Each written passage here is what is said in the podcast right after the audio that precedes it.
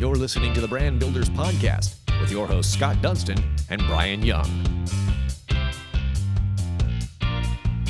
Welcome to another episode of the Brand Builders Podcast brought to you by the Dunston Group. My name is Brian Young, and we are here with the president of the Dunston Group, Scott Dunston, and Brandon Russell of HomeCierge. Uh, he has the recipe for success good looks, great personality, and a great set of tools. Not only is he a model, actor, and a carpenter, Brandon Russell will tell you uh, all three helped him become the professional that he is today. Uh, he's modeled all over the world and has also appeared on two seasons as the carpenter on the wildly popular TLC series Trading Spaces. He's also written a book and owns a home concierge business. Uh, and guess what? He grew up right here in Charlotte. Uh, welcome to the Brand Builders Podcast, Brandon. Oh, thank you so much. I'm glad to be here. It's a lot. It means a lot. It means We're- a lot to come out. We're happy to have you, Brandon, and thank you for that warm intro there, Brian. Nailed it. You, you're nailing Yeah. it. You're nailing it. So, so Brandon, you once wrote that a professor at App State first noticed the actor and model in you, but it was your late father who gave you a love of fixing things and the tools, and you built the rest from there. Tell us how you learned to build things, which you're so famous for now. Um, well, I mean, I think you hit the nail on the head there. Uh, no pun intended. But uh, no, honestly, it was my dad was uh, had what they called uh, like a master's journey journeyman certificate is what it called in carpentry, which is kind of like getting your degree because you don't really go to college to become a master carpenter. I don't know what classes you know they had for that. It was more just the trade. Um, and he had learned all through life doing all kinds of stuff. So when I grew up, um, that's kind of where I learned most of, I guess, the fundamentals of putting everything together. You know, no matter what you build, uh, one time it can always translate into the next problem or the next thing you need to fix. So it just kind of helped ingrain, I guess, building the common sense of if this worked before, maybe a little twist of it could work on the next project or the next thing. Um, but my dad, one of the, I guess, one of my favorite things about you know what my dad did that really helped me was he he never just told you what to do or did it for you. He let us sometimes. He'd we'd, I'd ask him, "How do you do this?" He goes, "I don't know. How do you do it?" And he'd make me think for myself and learn um, how to fix problems by making it worse sometimes. But that's how you learn how to not do that again. you know, people ask me all the time, "How do you know how to fix everything?" Because I've done it wrong ten times. yeah, But I tell you what, now I really know how to fix it because I have I know what I went through and what you may be going through and what you will go through if you don't, you know, follow certain ways of doing stuff because I learned from mistakes, not from knowing it all in the beginning. So, yeah. So, you, so not only are you a carpenter and, and, and all of that, but you also are a model, and that's taken you all around the world. Um, you visited some really cool places. Tell us what was the best trip, what was the best experience, and and really what did that teach you as you've continued to grow in, in your profession? Yeah, well, I would say probably the craziest thing to kind of touch back again, where Scott said uh, my, one of my professors in college. Uh, we did a whole experiment in introduction to theater and dance. I took that serious, just for, simply for an elective, and while in that, we learned the process of how you cast, and you give like certain requirements for the villain, certain requirement. I wasn't the villain.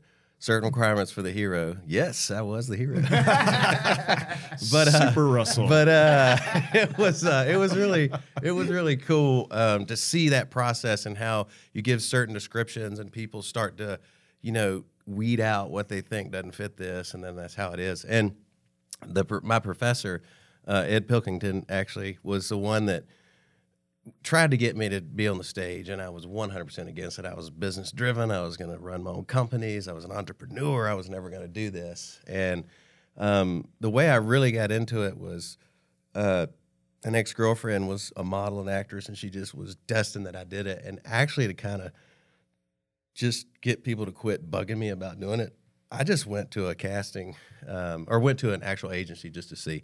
And then they did want to use me.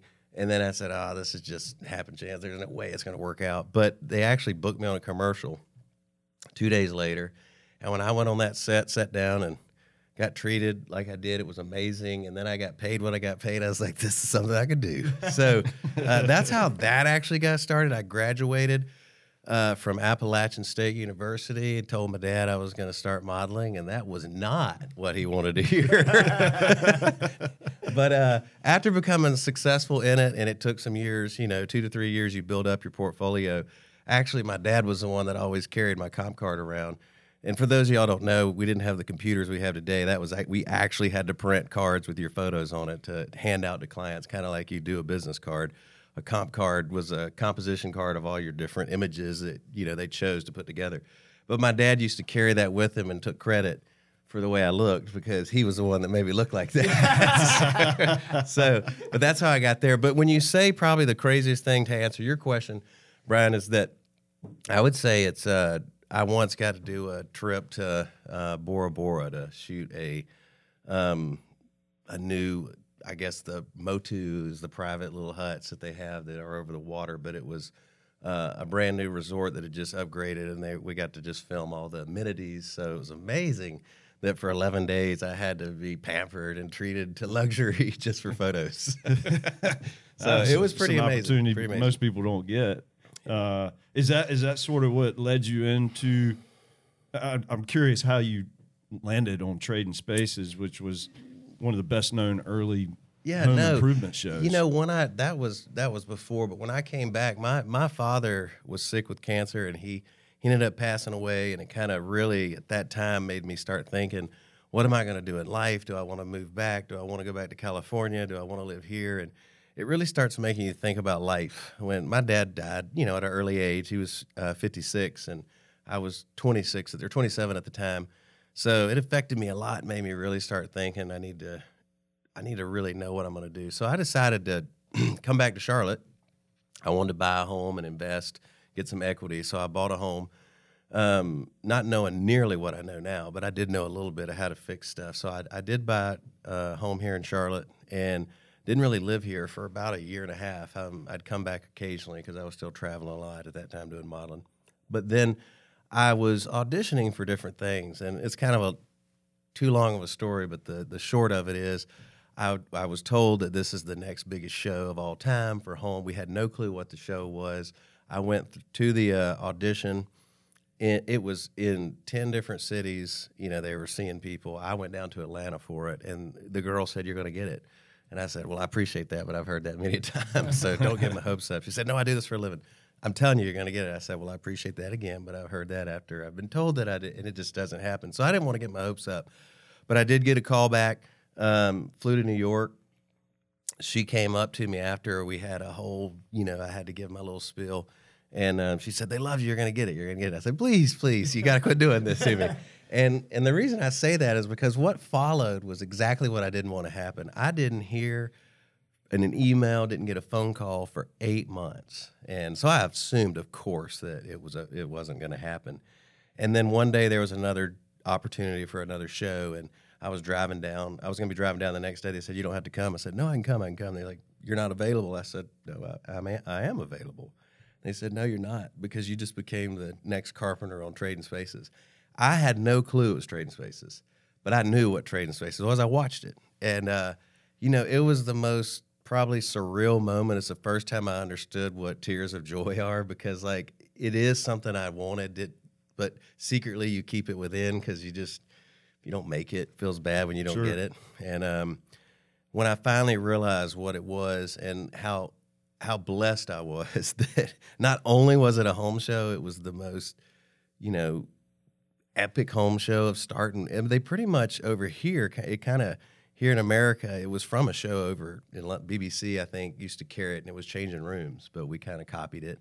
And uh, it, it kind of, in my opinion, it laid the foundation and groundwork for HGTV and all the home shows we watch today.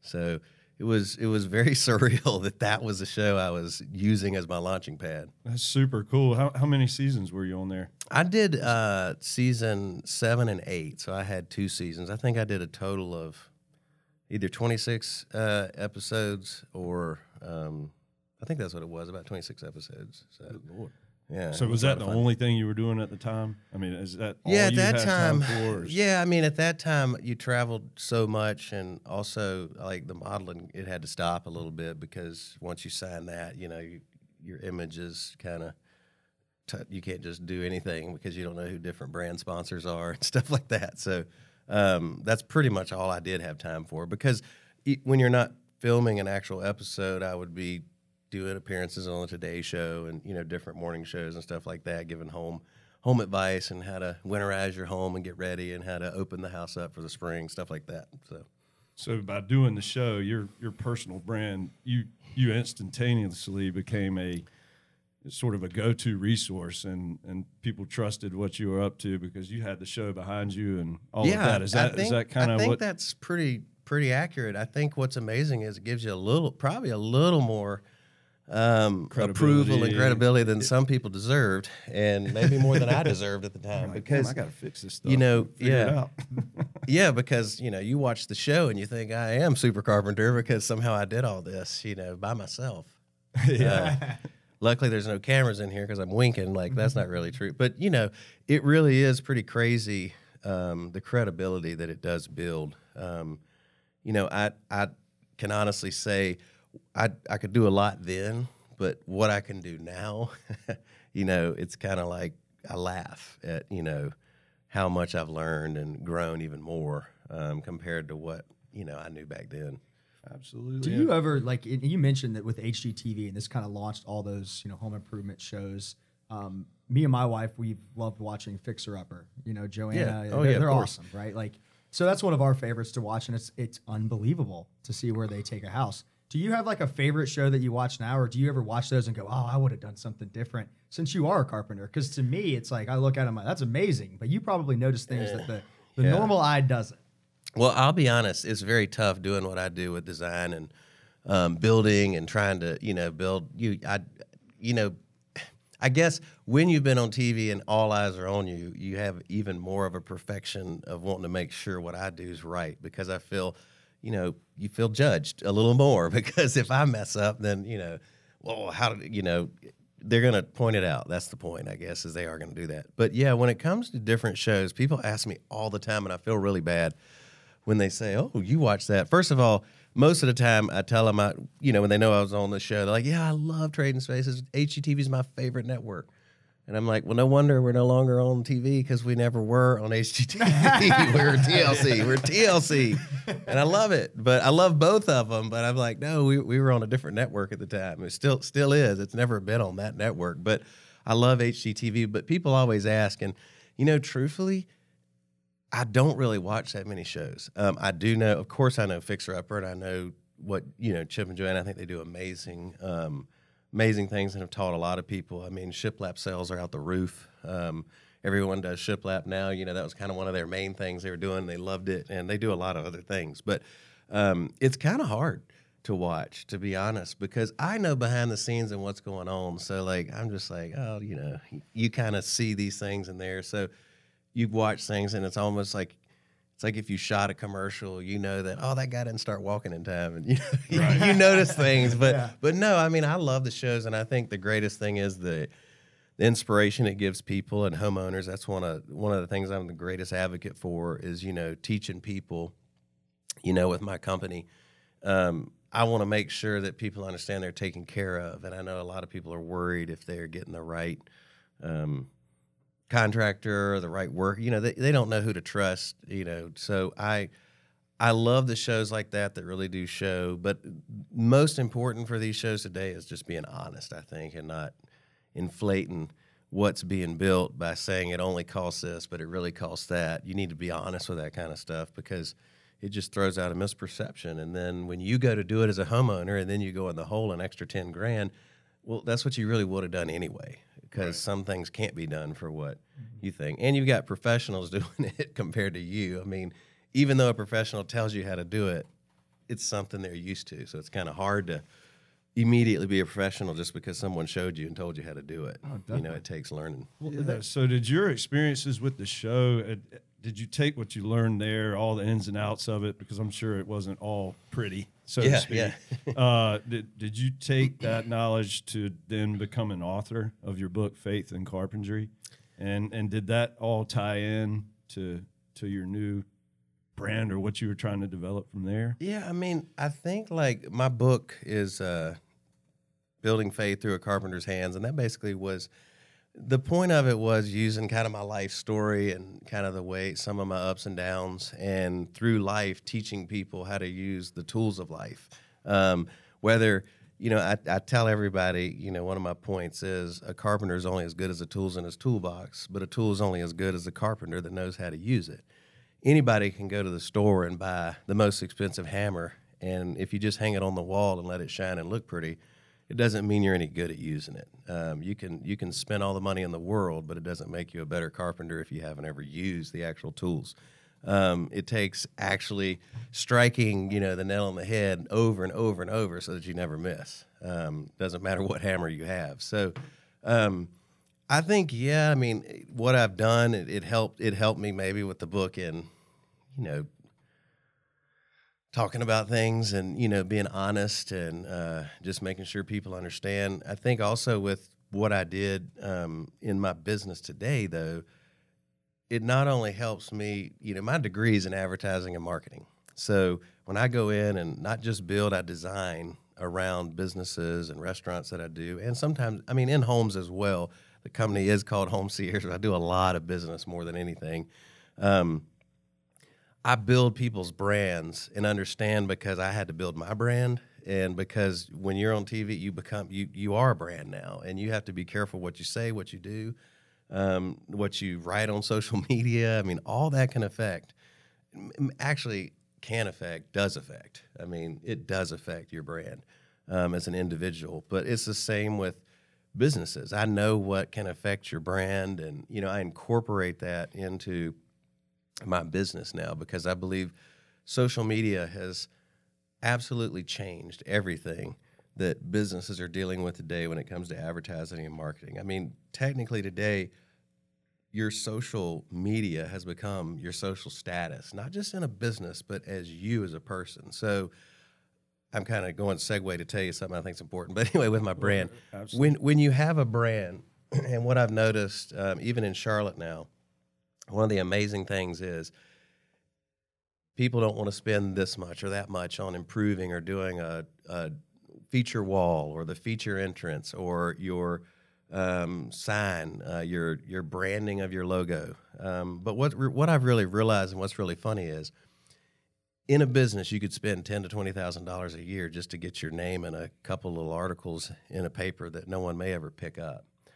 But every day someone comes into your business. Today, people will take photos and post them on their Snapchat, on their social media of Instagram, Facebook and you are basically represented because a lot of times they're going to stand in front of something they think looks good. So my point is by you putting a little extra money in your backdrop, your featured wall, your uh, your sign image, it's what people end up standing in front of, and it's actually free advertisement.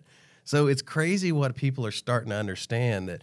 You know, I use this example the best. Uh, if you go out to drink, uh, a, if you go out to get a cold beer, anywhere you go to get a cold beer, you expect the beer you like to taste the same no matter where you're going to purchase it. But what you have to choose is where do you want to drink it? What environment do you want around you? Because it's always going to taste the same. But now it's your choice. And I use this a lot of times as kind of a joke, but you know, a lot of people may let's say people went to a fancy the Ritz Carlton bar and they're going to put they're going to post 20 pictures while they were having one drink. That's all they could afford and they're going to post 20 pictures of it. But then they all leave and go to a little dive bar, but they're not going to post one picture of the 12 beers they had there because point. the point is they're trying to build their status by saying this is where I am and it's it's just what people do today. They build their image, their image is their status and they you know, we all say if we lived if we lived some people say if we lived half the life we show on Facebook, it'd be great. I think if we lived 10% of the life we showed on Facebook, it'd be amazing. You know, we always, we've got into this thing, we have to prove to people that we are something and we use our backdrops and where we are as our status symbols. So that's why in businesses, I'm like, take, take advantage of building your image by showing your brand in the best light because whether you want it or not, it's going to show up all over the place and you have no control over it. So since you can't control who posts it, you might as well make it look good behind them when they do. That's exactly right, and we can vouch for that. Um, you know, one of our taglines for the business is "From first impressions to ones that last." How can we possibly be promoting that if you walk in our office and you don't have a great first impression? And mm-hmm. you have helped us with that. the the apparel racks, our DG sign with the reclaimed wood behind it.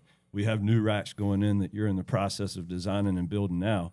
Um, you know, we're not sliding on the investment making there, Right. but what we're getting there is something that we could take with us long term to every space we're ever in going forward. And we get so much positive feedback. It displays our product perfectly. Um, it creates an environment where we sit there and have a meeting. People feel comfortable. They enjoy it. They look around. Everything looks really nice. Um, it's part of our brand. And Right. when they walk in our office, we hear it. And and uh, so it makes us feel good. It makes us feel confident. It helps us develop and build our brand. So to your point, you're exactly right. And and to go on on that as well, we had a customer in this week. Um, Loan Simply, Roger Moore was in, and it was so unique because we have that LED sign that you created with the. It's it's amazing. We can change the color of the LED to that customer's logo. So we changed it to green. He came in. We had some quarter zips that he had, got done. Loved them, and he came to me and goes, "Hey, we got to take a picture." and he points directly at that sign. I didn't tell him where we are going to take this picture. He points directly at that sign. We go over, we take a picture in front of that sign. He shares that not only on his personal page, but also on his professional page. And we got a lot of attention. And we had a lot of people that maybe had never heard of the Dunston Group, but it all worked together from using you to come in and design it, obviously Scott to invest in it, but then bringing in customers, them seeing the sign, them wanting to take a picture in front of that sign, and then going out and promoting our brand and that doesn't cost us anything.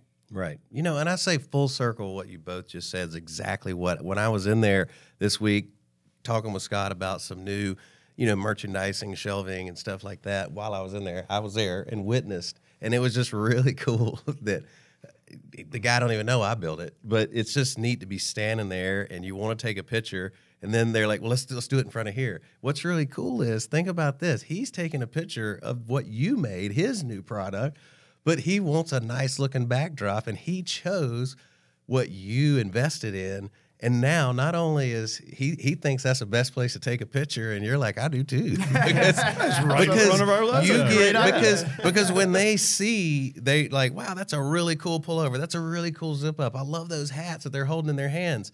But they also instead of having to go exactly where is this? They already had this brand image ingrained in their head. They saw the the dg logo and you know it just and it kind of in a sense is glowing in their mind i mean because you got it lit up and i mean that just shows you it's a it's a full circle thing Totally. with keeping your image and branding like that so And, and speaking of full circle, yeah, man, again, but Brian's introduction was lengthy for you. You have a lot going on, and you've built an amazing personal brand. Tell us about your next endeavor, uh, Fix It Forward. yes yes Uh, we want to hear a little bit about that because that's important. That's you taking even more of your experiences and giving back. Yeah, my my uh, next step and what I what I hope to, you know, leave as the lasting impression that continues to give and never stops, even when I'm no longer here to do that, is a uh, nonprofit called Fix It Forward. And I came up with this idea actually when I was blessed with the show of Trading Spaces and then a couple shows from there. I mean, I just had to realize, you know, I was given this amazing gift, and it's a gift to be able to be in front of people on one of the greatest platforms, in my opinion, still to this day, and that's television. Um, people hearing and watching and seeing is more powerful than any anything together. Um, so, you know, I thought about it and searched, and I realized that, you know, I want. I, everyone always says, "Pay it forward, pay it forward," and I love the pay it forward. But, you know, I was thinking about what do I do, and what am I good at?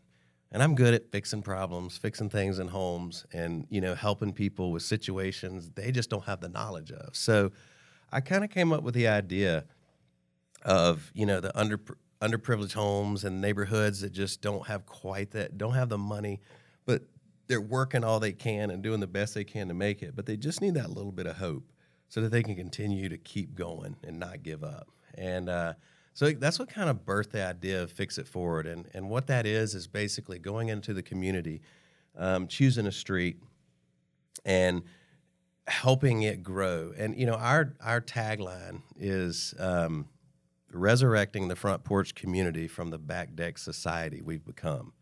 And the reason I say that is because when I grew up, we played in the front yard. My mom and dad were talking to the neighbors, sharing flour, two eggs, cup of sugar. I'm telling you, the only time you're gonna see that now is if it's a Hallmark movie. Because it doesn't happen anymore. It really doesn't. You know, we concentrate. If you look at homes, and I'm not knocking homes, but all these beautiful homes you see today, where is the focus? And it's the back deck patio. I mean, they and they fence it all in and hide from the world. No one has front porches hardly anymore. I mean, it's just it's a rare thing in the past in the design of homes. And uh, I just wanted that front porch community, not to be afraid to go talk to your neighbor. There's so many people that don't. So the way I wanted to rebuild that grassroots community that America was truly founded on by raising the church, raising the, you know, you everybody raised everything together and they helped each other in their home is when you go to one one family in need and you just ask a family that may have three generations in one home and you know, for them, they got a lot of needs. But the greatest need would be possibly they want a new bathroom because just to have a sink that don't continually drip and a toilet that don't always run or stand in a you know, tub that's not rusted out because you don't feel real clean when you're taking a shower and you're looking down and it's never going to go away that it's rusted and cracking as you step on it. But to go in and just redo that bathroom gives them every day they brush their teeth, take a shower, they just it's a new leash on life to start their day. And for them, that was that was a need that just changed their whole outlook. And when they say, I can't believe you did all this, how can I ever pay you back? I'm like, you don't have to pay me anything, but you can help me by fixing it forward. And they would choose a neighbor, and that neighbor may be someone that has a elderly parent that hasn't seen the sun unless she's going on a gurney out to the ambulance because they can't afford to build the deck ramp to get outside so that she can enjoy the sun when she chooses. But to have your neighbor take the time that you normally don't talk to and seeing them screw the nails or screw the screws in, put the nails in, whatever for that ramp. You know, the, yes, there's a great transformation in the home and that family's life, but the greatest transformation is truly within the heart because when you give unselfishly and then you receive from someone without anything being wanted in return, it's when the two grow together more than anything. And then it just compounds after that. It's uh you know, they pick a neighbor, and, and then by the end of it all, you got nine neighbors. It's amazing what nine neighbors can do. But you also just all learn great little tools of how to fix things. So um, that's kind of what Fix It Forward is. And I'm, I'm launching a Fix It Forward YouTube channel, and it is going to encompass some of the projects we do. But in that, I'm also going to pull out actual teaching moments. So there will be kind of a do it yourself uh, series within it. So that'll be a little short. You don't have to watch the whole thing, but you can pull things like from changing a toilet, changing a faucet, fixing a you know squeaky door, fixing a loose doorknob, you know things like all kinds of things. I mean, it'll come from that to even people that want to know how to change blades or reset the fence on their miter saw so that it cuts a true 45. You know, all those kind of things that you may not know how to do. It's all over the place. I know it, but I'm going to put some twist in there. I have something that I can't disclose yet, but I do have a twist that's going to be on it that's I think really going to just help um, all the homeowners out there trying to do stuff for their own home, but then it hopefully inspires them to go to the neighbor and, you know, now that they know how to do something, you know, spread that knowledge and just help. That is, that's awesome, man. That hey, is awesome.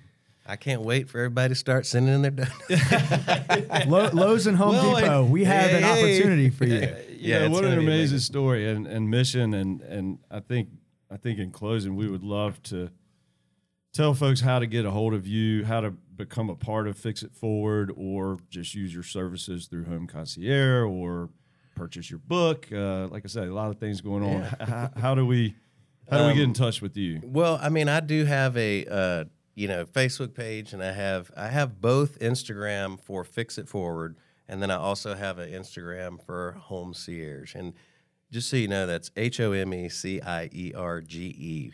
It's just basically it's the concierge to home. So you just take the con out of concierge. There you go. That's what I used to tell people. I'm not taking advantage of you. You don't have to worry. My my goal is to help you not have to worry. So I took the con out of concierge. So, um, you know, you can reach me through that. Fix it forward.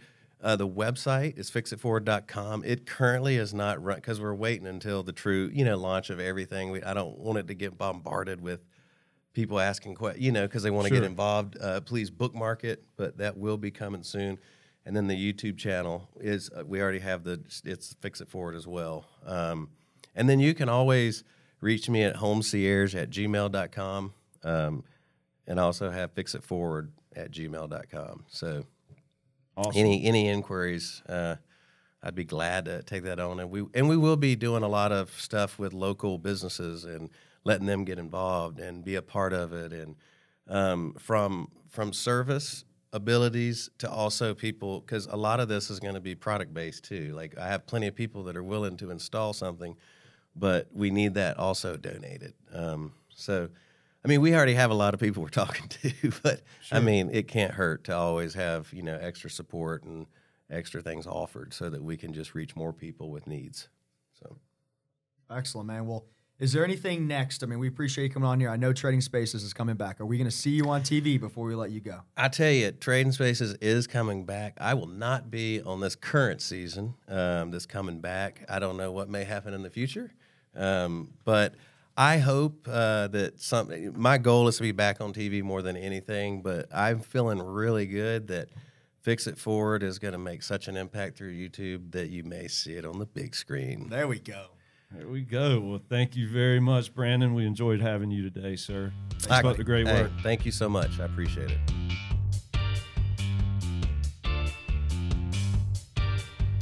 You've been listening to the Brand Builders Podcast, brought to you by the Dunston Group with your host, Scott Dunston and Brian Young. For branded merchandise and apparel that makes first impressions and ones that last, check out the Dunston Group at dunstongroup.com.